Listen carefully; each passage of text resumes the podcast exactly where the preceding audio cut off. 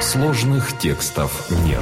На сайт Bible.ua поступил вопрос относительно текста, записанного в книге «Бытие» 1 главе 14 стихе. «И сказал Бог, да будут светила на тверди небесной для отделения дня от ночи, и для знамений и времен, и дней, и годов». Мне не совсем ясно, как могло быть три дня без светил, и только на четвертый день Бог сотворил светила, когда до этого пишется, что был день и было утро. Как это могло быть без светил?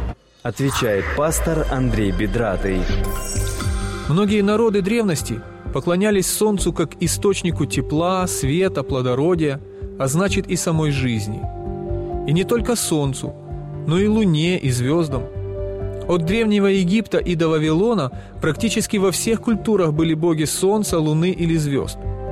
От самых развитых и известных культур Египта, Вавилона, Персии, Китая – до самых примитивных культур, которые даже не оставили значимого следа в истории, все очень уважали всевозможных астрологов, считающих все очень уважали всевозможных астрологов, считающих, что наши судьбы вершат звезды. Но с самых первых строк Писания видно, что не Солнце, а Бог является источником света, тепла и жизни. Солнце только на четвертый день было поставлено Богом для того, чтобы светить, а до этого жизнь уже была, так как были растения. А день и ночь сменялась уже три дня и без солнца. Этим Библия однозначно заявляла, что в вопросах тепла, света и жизни Бог может обойтись и без светила. Точно так же жизни людей нужно сверять не со звездами, а с Богом, сотворившим эти звезды и поставившим их на небе только в четвертый день творения. Кроме того, Бог очень четко указал, для чего Он поставил на небе светила. Они поставлены не для того, чтобы вершить судьбы, а для того, чтобы обозначать время. До сих пор человечество ведет счет времени по звездам. Даже самые точные часы сверяются по небесным светилам. Точно так, как это установил Господь. Мы многого не понимаем, как и что происходило при творении. Да и невозможно в одной короткой главе описать, как происходило творение всей Земли.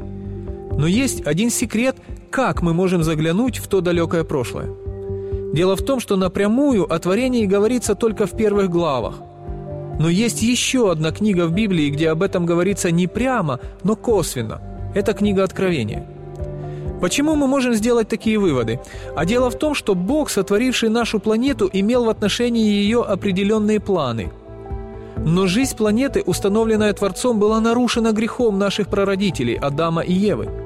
А с грехом пришла и деградация. Поэтому наша современная Земля очень сильно отличается от того, что было до грехопадения. Например, в Эдеме не было хищников. Но все знают, что если сегодня не будет хищников, то и травоядные быстро деградируют. Хищники выполняют роль санитаров. Если есть слабое животное, то оно не успеет дать потомство и не сможет передать слабые гены следующим поколениям. Если хищника нет, то в популяции накапливаются слабые гены, что может привести к полному вымиранию. Но в Эдеме не было слабых генов. Все животные были совершенны, и в хищниках не было никакой нужды. Уже только поэтому видно, как сильно отличается современный мир от Эдема.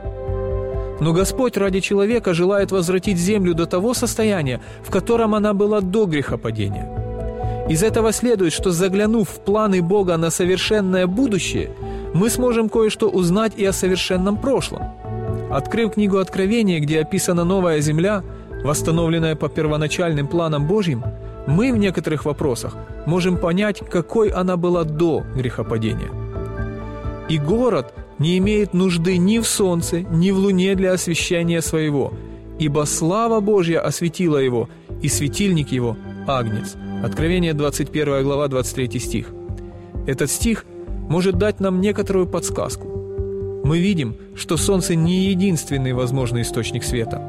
Свет может исходить от самого Бога, который и есть Творец всего, в том числе и света. И он независим в этом от солнца, луны и звезд.